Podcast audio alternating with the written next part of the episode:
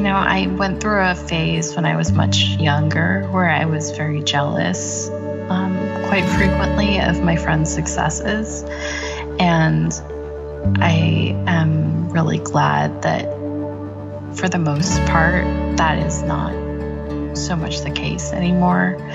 Um, of course, I have jealousy here and there professionally. I think I wouldn't be human if I didn't sometimes, but for the most part, I just, so happy for my friends. And I think celebrating other people is also a great muscle to, to develop and work on. That was Esme Weijun Wang, and you're listening to Real Talk Radio with Nicole Antoinette, episode 202. Welcome to Real Talk Radio with Nicole Antoinette. That's me, the podcast that's filled with refreshingly honest conversations about the wonderful mess of being human. This month, we are celebrating having reached the 200th episode of Real Talk Radio. Although I guess we are now a couple of episodes past that, but our theme this month is celebration, milestones and celebration. And we've had three favorite past guests back to the show to talk about their own stories and experiences with change and celebration and marking important milestones in their lives. This is just my little way of celebrating the body of work that we've created here together on this 100% listener funded show. Can you believe that? That we've created more than 200 episodes using a listener funding model that allows all of the guests to get paid it's one of the things that I'm the most proud of about this work. If you believe in that mission as well, of bringing more honest conversations into the world and in paying everyone involved for their time, energy, and expertise, I would love to invite you to join our 400 plus person Patreon community over at patreon.com slash Nicole Antoinette. If you love this show, if it makes you laugh, think, and feel less alone, and if you want to get to know a wonderful group of kind, like minded people, then that's exactly what you'll find by joining our Patreon community. One more time, it's patreon.com slash Nicole Antoinette. I would love to have you. And in the meantime, let's just get right into today's episode. Today, you'll get to meet Esme Weijun Wang. Esme is the author of a New York Times best-selling essay collection, The Collected Schizophrenias, and a novel, The Border of Paradise, both of which have been critically acclaimed. Born in the Midwest to Taiwanese parents, Esme lives in San Francisco and can be found at esmewang.com, where she provides resources for ambitious people living with limitations. In this episode, she shares stories of her own milestones and celebrations, and we dig into a conversation about jealousy, defining success for yourself, and why it is so important to separate the celebration of the process from that of the outcome or the accolades. I loved having Esme back on the show, and I hope that you enjoy it just as much. All of that starts in just a moment, and as always, you'll be able to find all the links and resources mentioned in this episode over in the show notes at realtalkradiopodcast.com.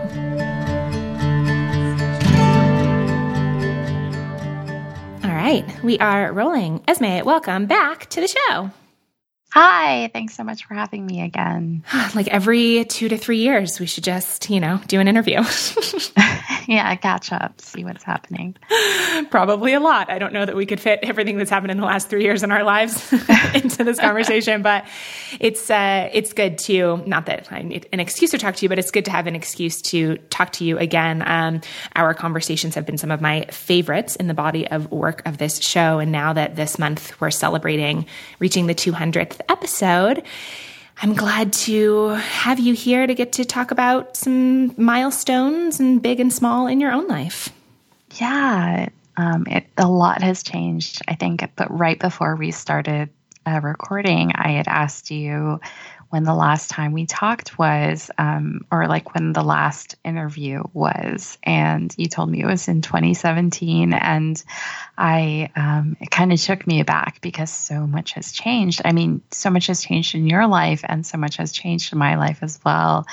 And so, uh, yeah, I'm, I'm looking forward to kind of talking about these milestones and celebrations. Mm-hmm. One of the, I guess, relatively superficial things that has changed that I would love to ask you about. I am totally obsessed with your beautiful blue hair. Will you tell me about the decision to do that?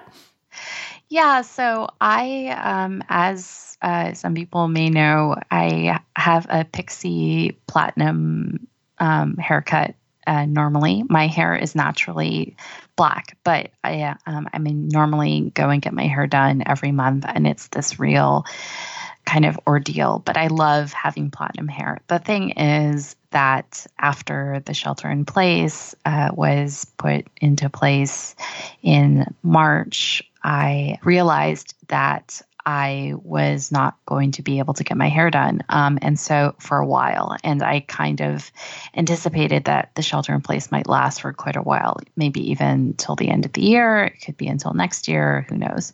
Um, and so not only that, but I, I kind of wanted to have a different look. I mean, after President Trump was elected, my partner decided to grow a beard. And so that was his his kind of decision to look to have a look that was very different. And so my pandemic look uh, was to dye my hair this kind of extreme teal blue. And it kind of serves two different purposes. One, it kind of marks my appearance as being different during this time of the pandemic.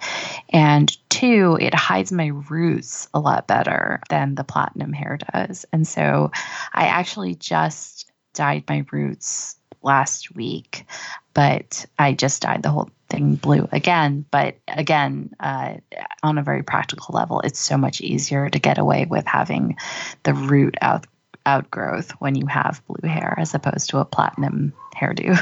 yeah, yeah. I mean that that like you said practically makes a lot of sense. Do you feel like that pairing of uh, like a change in your life or like living through a particularly different period of time is something that you often like do you often pair that together with like a more outward change? Or does this feel like the first time for you to do that? Yeah. So um, this is something that i talk about in my last book, The Collected Schizophrenias, but I tend to, um, I have a, I have a Taurus moon in my astrological chart. My, I tend to, um, aesthetics are really important to me. And so I, I also tend to wear my appearance like armor.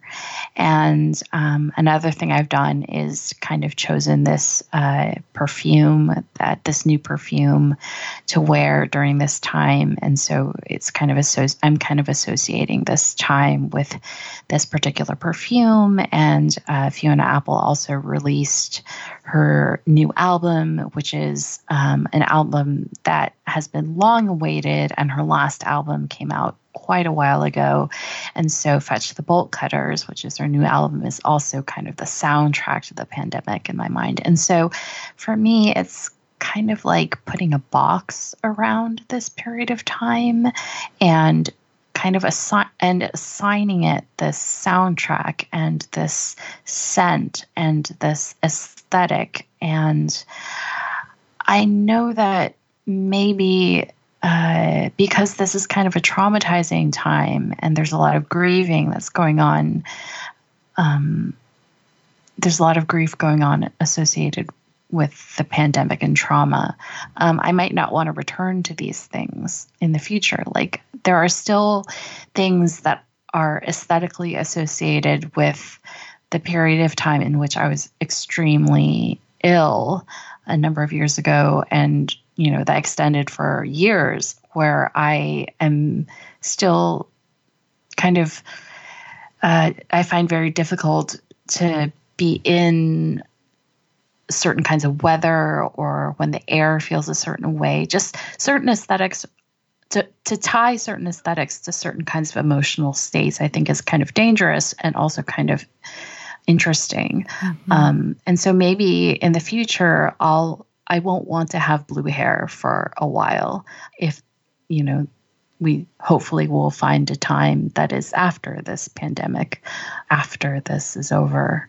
Or maybe I won't want to listen to Fiona Apple's new album for a long time because it will remind me of this sad and scary time.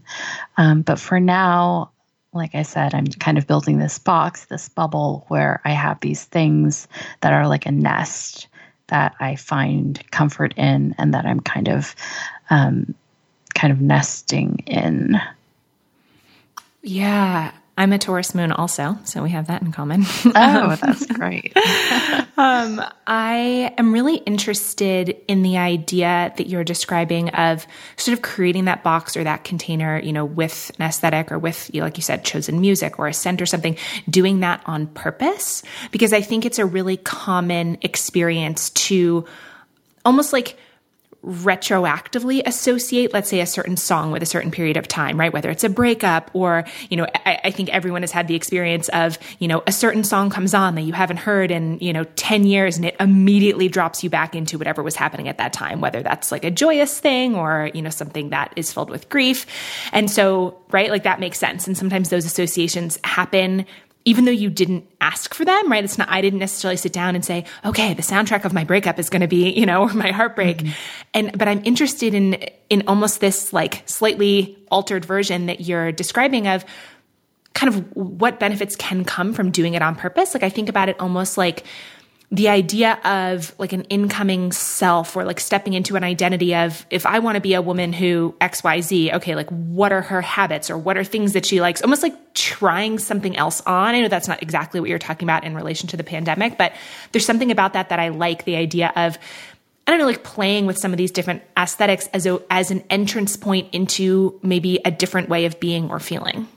Yeah, like I kind of think of it as deliberate programming uh, is the phrase that kind of came to mind as I was right after I talked to you about that. And so, um, another example of this uh, that is not associated with the pandemic, but that is associated with, say, perfume, is there is a, a journalist and writer, Rachel Syme, um, who does this thing called Perfume Genie, which is this absolutely brilliant thing that she does on social media and Twitter in particular, where you know, for, you know, she'll open it up at a totally random time where she'll say, for the next hour, I'll be doing Perfume Genie. And so put in your requests.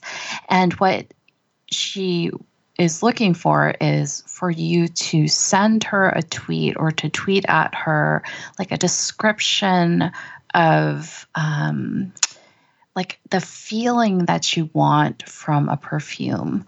So, what I uh, what I sent her for the perfume that I wanted was something like, I want a perfume that makes me feel like I've just been freshly fucked at the Ritz Paris um, upstairs, and I've come downstairs and I'm, I'm enjoying a strong martini, and I'm wearing a silk slip dress with a fur stole at the bar. And that's amazing, by the way. I'm sorry. That's, I, the best thing I've ever heard. And so she was like, oh. okay, this is the perfume you should wear to feel like that. And so that was, uh, and then she told me, and then so I got the perfume. And so I've been wearing it like every day. Like that's my perfume that I've been wearing during this pandemic. um, but she's done Perfume Genie before. It's a really amazing service. Like I, I really feel like this is a really brilliant act of service that she does. Oh and God. so the one that I asked for before, I can't remember the the one I asked for before, but it was it had much more to do with like strength and like feeling brilliant and like feeling like a genius. And she gave me this perfume that uh, is no longer being made, but um, I kind of hoarded like a number of bottles of it. And so for the last couple of like really big awards ceremonies I've gone to where I've won things, or um, when I've gone to like really special um, events, um, I've worn this perfume deliberately because I want to associate that smell with feeling really powerful and confident. And so it kind of is this um, cycle, uh, like chicken and egg thing, where I feel confident because I'm wearing this perfume, but I also start to associate the perfume with feeling confident. And so, you know, uh, now I, I wear that perfume and it reminds me of all the times I've worn it before um, at these times that were really special and confidence boosting. Yeah, that perfume genie. I mean, I don't know if the tweet threads and stuff are still up, but I will tell you that no one will ever Google anything faster than I will about that when we get off this call because I'm very interested in that.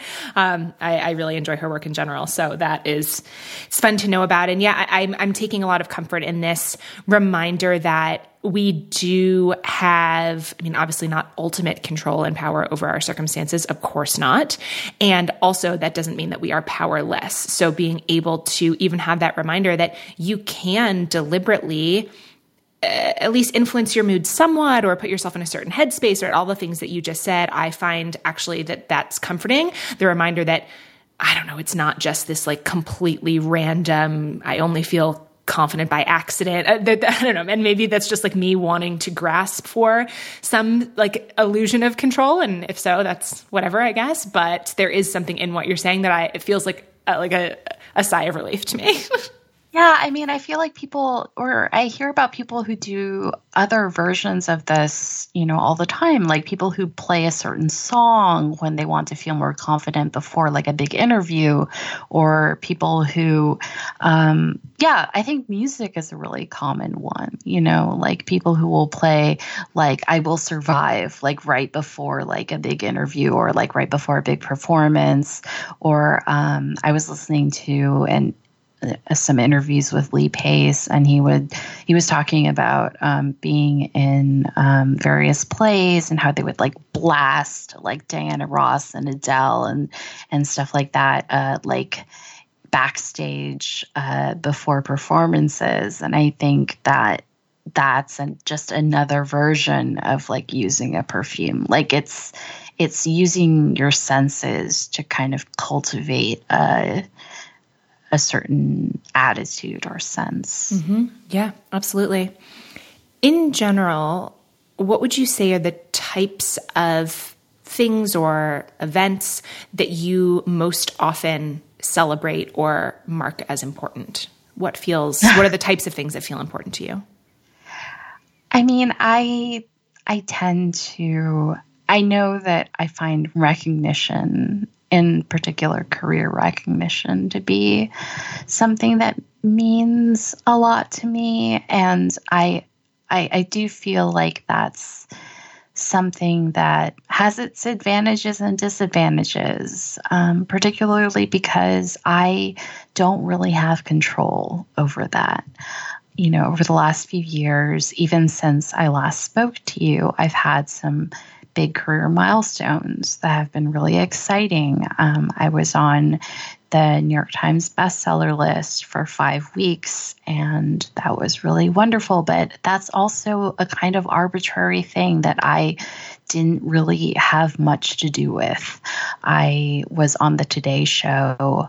I won the Whiting Award and uh, got to go to this, you know, big ceremony in New York where Toni Morrison, rest in peace, was supposed to give the big opening speech um, for that award ceremony. She wasn't able to because of a snowstorm, and so she wasn't able to make it. But it was it was a big deal, and so there I find that these kind of like rec- these forms of recognition um, career wise are important to me. In terms of things that I, I tend to have a little bit more control over, it's just you know every day the kind of doing the work making sure that I am able to find pleasure in turning a sentence or um, you know receiving messages from people who have been really moved by the work. I i've been traveling a lot more since my health has improved and being able to meet people who are really affected by my work, in particular, this last book, which is an essay collection about my experiences with the schizophrenias and schizoaffective disorder in particular, that's been really, really meaningful. Um, even though I I never really saw myself as a nonfiction writer, it turns out that I think that book has meant the most to the most people. And so, yeah, there there have been a lot of um, these kind of career markers that have meant a lot to me in the last few years. Mm-hmm. Yeah, I think it's interesting the distinction that you're pointing out between, you know, the recognition that you ultimately can't control, right? Like we can, I guess, control the work that we do to some degree, but not how it's received ultimately. And there's there's something interesting in that. That's I don't know. I, I'm I'm always nervous to put off my cel like if I put off celebrating myself for recognition or for the outcome, right? Like if the only thing that deserves the party is the New York Times bestseller list, right? First of all, it doesn't mean mm-hmm. don't have the party for the New York Times bestseller list. It's, it's like this nuanced thing where that can't be the the entirety of the celebration and the fulfillment can't be resting on just those things. It's like withholding mm-hmm. the like I don't know, like the markings and like the yeah, I mean, I've used the word celebration a bunch of times, but like the celebration of this kind of stuff can't be reserved only for the outcomes. Mm-hmm. Yeah, and I and that's why I think that the celebrations um, are often the most meaningful when they can be linked to things that you do have control over and things like, you know, reaching the 200th episode of your podcast, because that's something that you do have control over. Um, that's something that you have done, and that's that's amazing. And so I would like to think more about the things that I can celebrate. I, and I, I wish that I think that I would like to celebrate more. You know, I think I would like to celebrate more frequently. I don't think that celebrating more would necessarily leech celebration of it, its meaning. I think that celebrating more might bring more joy into my life.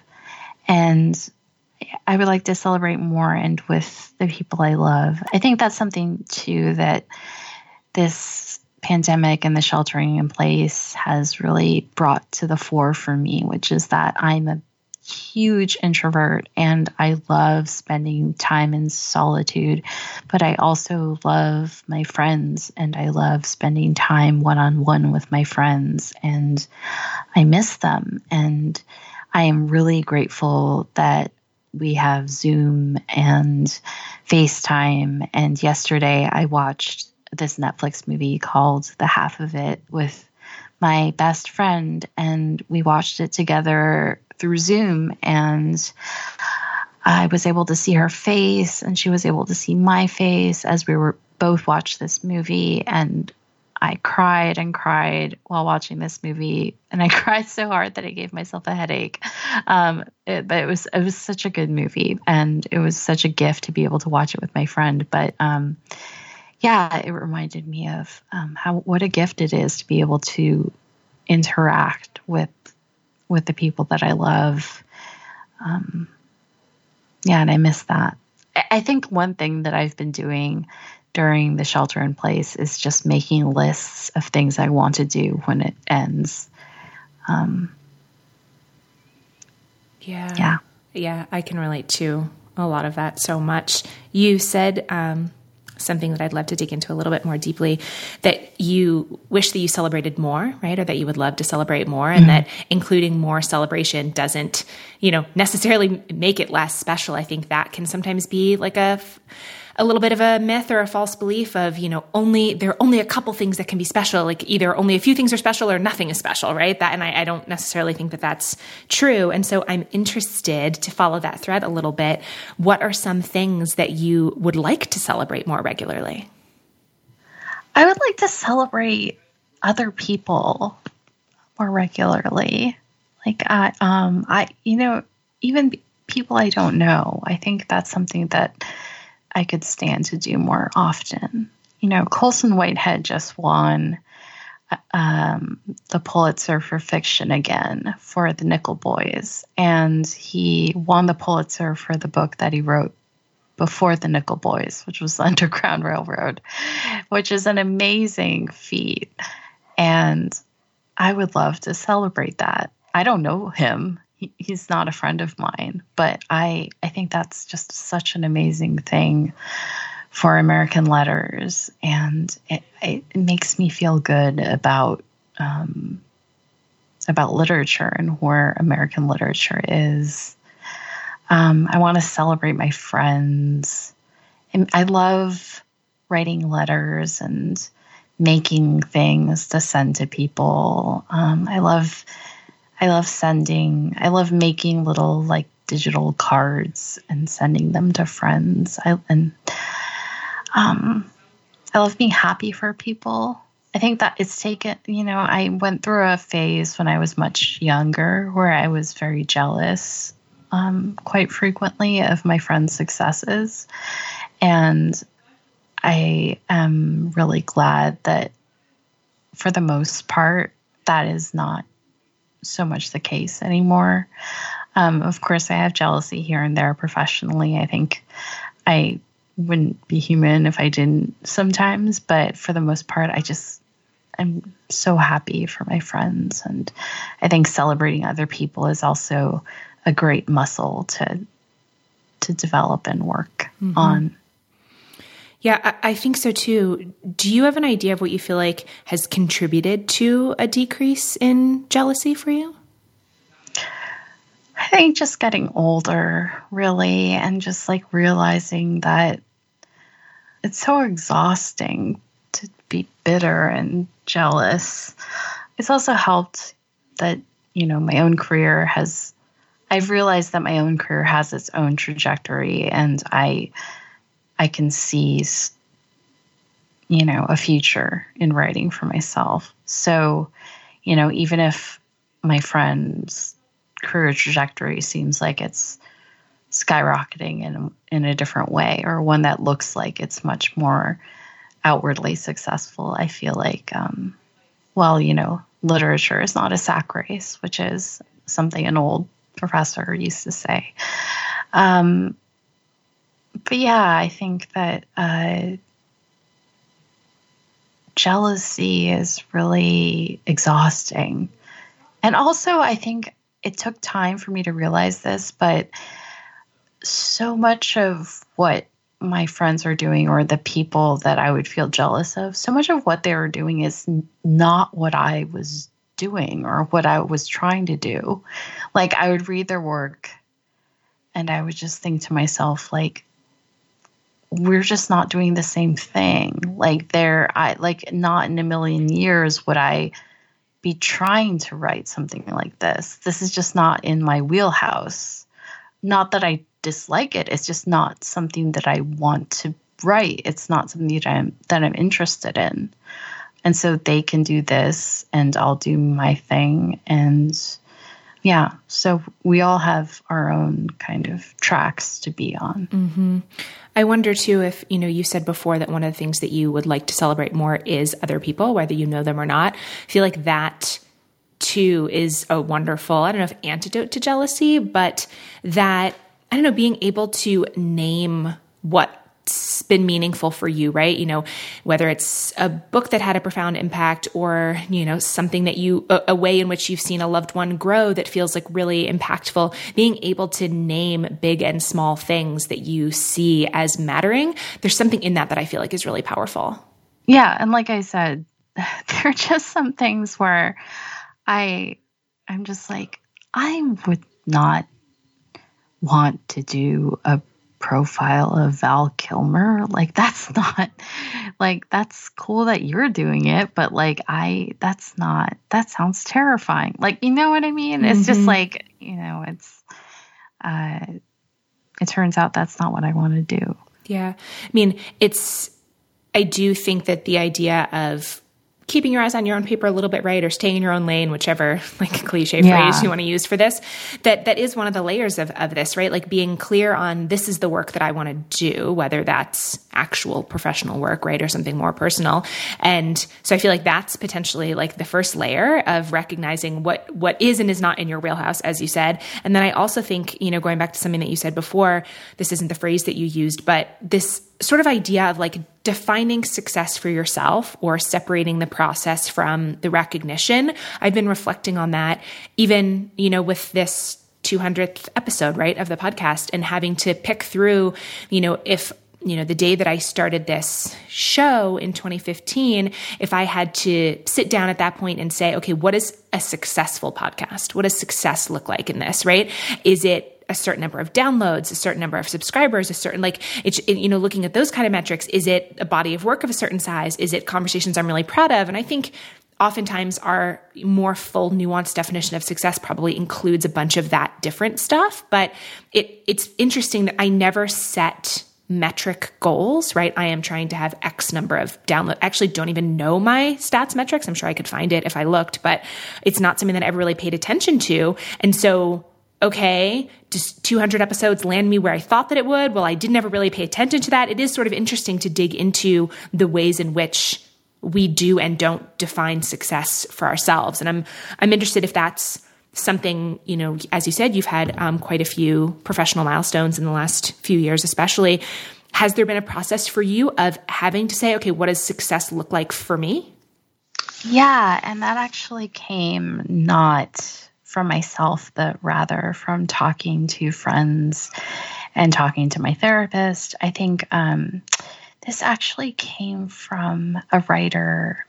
I can't remember who, and I can't remember the actual phrase that they use, but um, it it has to do with like what what is oh I think it's like something called like the measures of enoughness or something like that, because you're right in that if you don't really tell yourself from the beginning what enoughness is for you when you are beginning a project or beginning an, a journey or an endeavor, you can just be hungry forever because there will always be something else um, that you can reach for. And you know this is like this is actually um, the one piece of advice that Dani Shapiro gave me when i came out with my first book which was a novel called the border of paradise. I told her that i had this first book coming out and if she had one piece of advice to give me what would that be? And she said well well um, my one piece of advice is that you will never be satisfied. And uh, there will always be something more that you will want. You know, you'll get um, the on the bestseller list, and then you'll want this award, and then if you get that award, you'll want this award, and then if you get that award, then you'll want to be on the Oprah Book Club, and then if you're on that, you know, there's just like on and on. So if you decide what enoughness is for you from the beginning, it's much easier to figure out how close you are to that enoughness or to decide what is important for you from the beginning. And I think that one of the things that I knew from the beginning that was really important for me for for um, the collected schizophrenias, which was different from what was important to me for the border of paradise actually um, was that I really wanted the collected schizophrenias to um, help people who are living with the schizophrenias themselves to feel less alone um, and to feel like they were seeing themselves in a book in a way that they had never seen before in other books written by people who were writing books more for loved ones of people with some form of schizophrenia or um, for clinicians or you know etc and if i um, look at the collected schizophrenias from that point of enoughness then I absolutely have reached that and I continue to reach that all the time. Mm-hmm. And all of the other stuff, um, the kind of uh, metrics stuff, is really lagniappe. So, um, yeah, uh, I think that also brings up another thing, which is that your metrics of enoughness will not necessarily be the same for every project. And that will also be important for me to think about because I'm working on another book as part of a two book deal that I signed at the end of last year. And so this next book is going to be a novel with a big publisher. Um, I've only worked with small publishers until now. And so this is going to be with like one of the big five, and there will be different expectations. And so, uh, yeah, I'll have to think about what I what I want for this next book. Mm-hmm. Yeah, I was going to ask you if you have an idea of what that enoughness looks like, but from what you just said, it sounds like maybe for this project you're not sure yet. Yeah, I'm not sure yet. And I think I'll want to become more sure the closer I get to the end of writing it, and I'll become more sure the closer I get to publication and etc.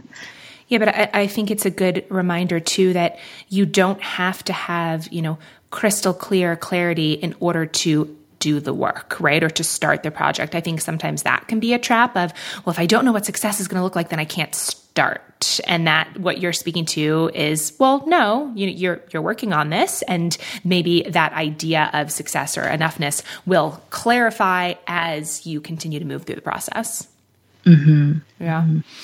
I guess stepping away from career stuff for a moment and thinking more about personal milestones, what's something in your personal life that you feel really proud of or I mean it can be it can be a big thing or a small thing, something that you mark in a way it doesn't have to necessarily be celebration, but something that's more on the personal side.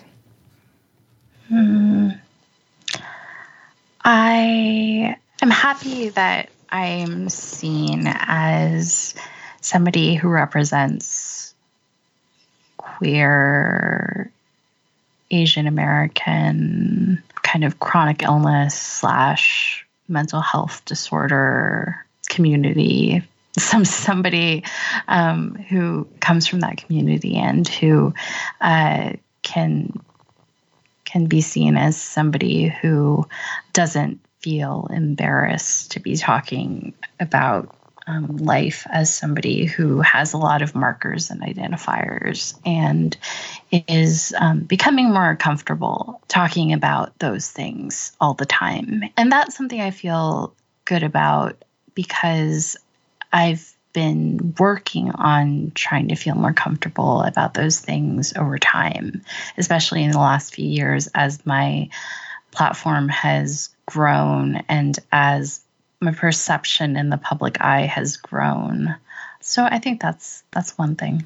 Yeah, I think I think that's a beautiful answer, especially because when we think about milestones, and maybe it, this is just like a function of that word specifically, it tends to I don't know, like pigeonhole my mind into thinking about specific occurrences, right? Like someone celebrates, like for me, the one that always comes to mind is the, like the day I quit drinking, right? Like the soberversary. There's like a day to celebrate a specific thing. For some people, it's a wedding anniversary or something else, right? Like something that's really like it is a milestone. It is a thing, a thing you can point to on the calendar and be like, I did this thing on this day, and to kind of mark that in an ongoing way, which is lovely. It's, that's like a, a great way to celebrate. But I'm interested in, I don't know, the what you just laid out, it's almost like a a celebration of like identity evolution or a celebration of becoming more you or becoming more comfortable with the, the, and I don't even know uh, even the, the right words, but there's something in that that I feel like is really lovely because that type of stuff that maybe is less less easy to throw a party for, right? I guess yeah.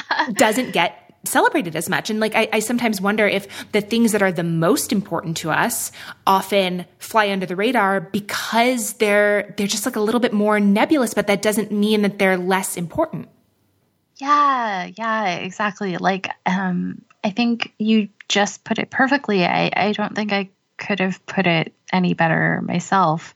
Um, like, there's no day that I can point to on the calendar, like, oh, this is the anniversary that I you know, came out, or like this is the anniversary of the day that, you know, I became more comfortable in my skin. Like I I think I just think of like a bunch of different examples of things. You know, like the first time somebody invited me to like come to a queer Chinese New Year gathering. Like I, you know, and feeling happy because I I, I was like, oh, like you know, I'm considered to be part of this community. And, you know, I'm reaching out uh, or being invited to to be part of like a, a roundup of people to be included in, you know, this particular queer Asian American writers. Um, you know, just things like that are things I can point to. But I think overall, you know, my own level of comfort and um, is is something that I can't mark on the calendar mm-hmm. necessarily. Mm-hmm. I'm also interested not just in kind of what we were talking about a moment ago of taking celebration from a specific thing into something that's a little bit more vague. I'm also interested in taking celebration from a really big, loud thing into maybe a smaller daily thing. Like we hear celebration and it's really easy to think party, right? Or something along those lines. And I've been thinking about sort of daily ritual as celebration or eh, maybe even as like marking passage of time? And i have no idea if what i'm about to say is accurate but you strike me as someone who has like a daily rituals or just seems to have like small magic in their life? Or i guess that's my perception of you know things that that you've shared. Um, does that feel true for you?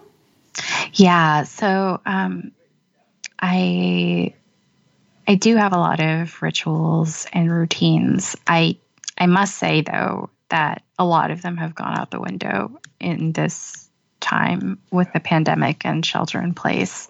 I find that it's really hard for me to continue with the rituals and routines, which is interesting because I would think that, you know, uh, they would feel even more important in this time, and I would want to lean on them even more because this time is so tumultuous and it's so hard to feel like these days have any structure or sense to them. And so I would want to kind of do the things that make me feel like these days have structure but for some reason yeah i i'm having a really hard time relying on my old rituals. So I think what I am doing mostly is kind of coming up with new routines, and the routines are a lot looser than the ones I had before.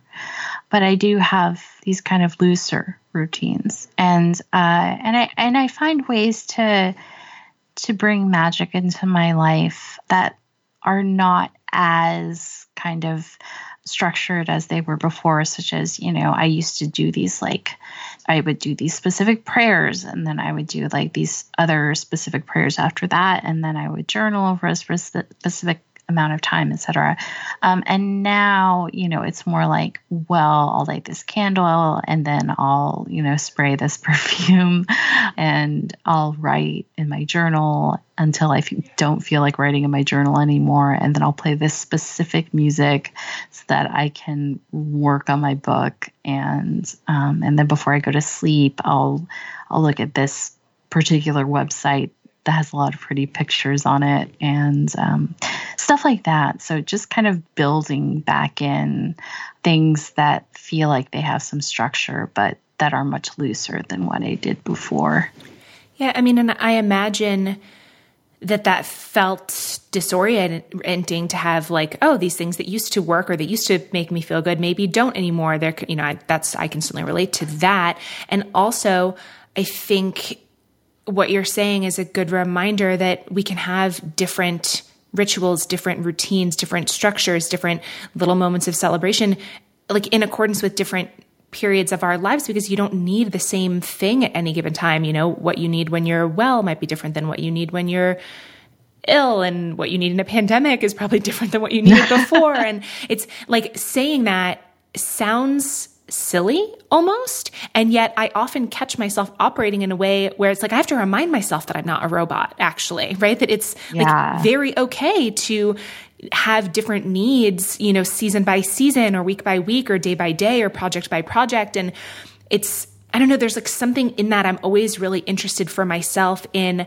I don't think balance is the right word, but sort of the interplay between like structure and spontaneity and, you know, mm-hmm. when is, it when is self when is like discipline a form of self-love essentially versus when does it feel too restrictive? And there's no you know capital R right answer to that but it is I actually find it helpful what you're saying because that idea that hey maybe we do need something to be a little bit looser. Maybe we need structure but it's like more gentle structure right now and that's totally fine and i think we can just give ourselves such a hard time of you know this story of what's wrong with me that i can't stick to my like pre-pandemic routine. It's like nothing's wrong with you.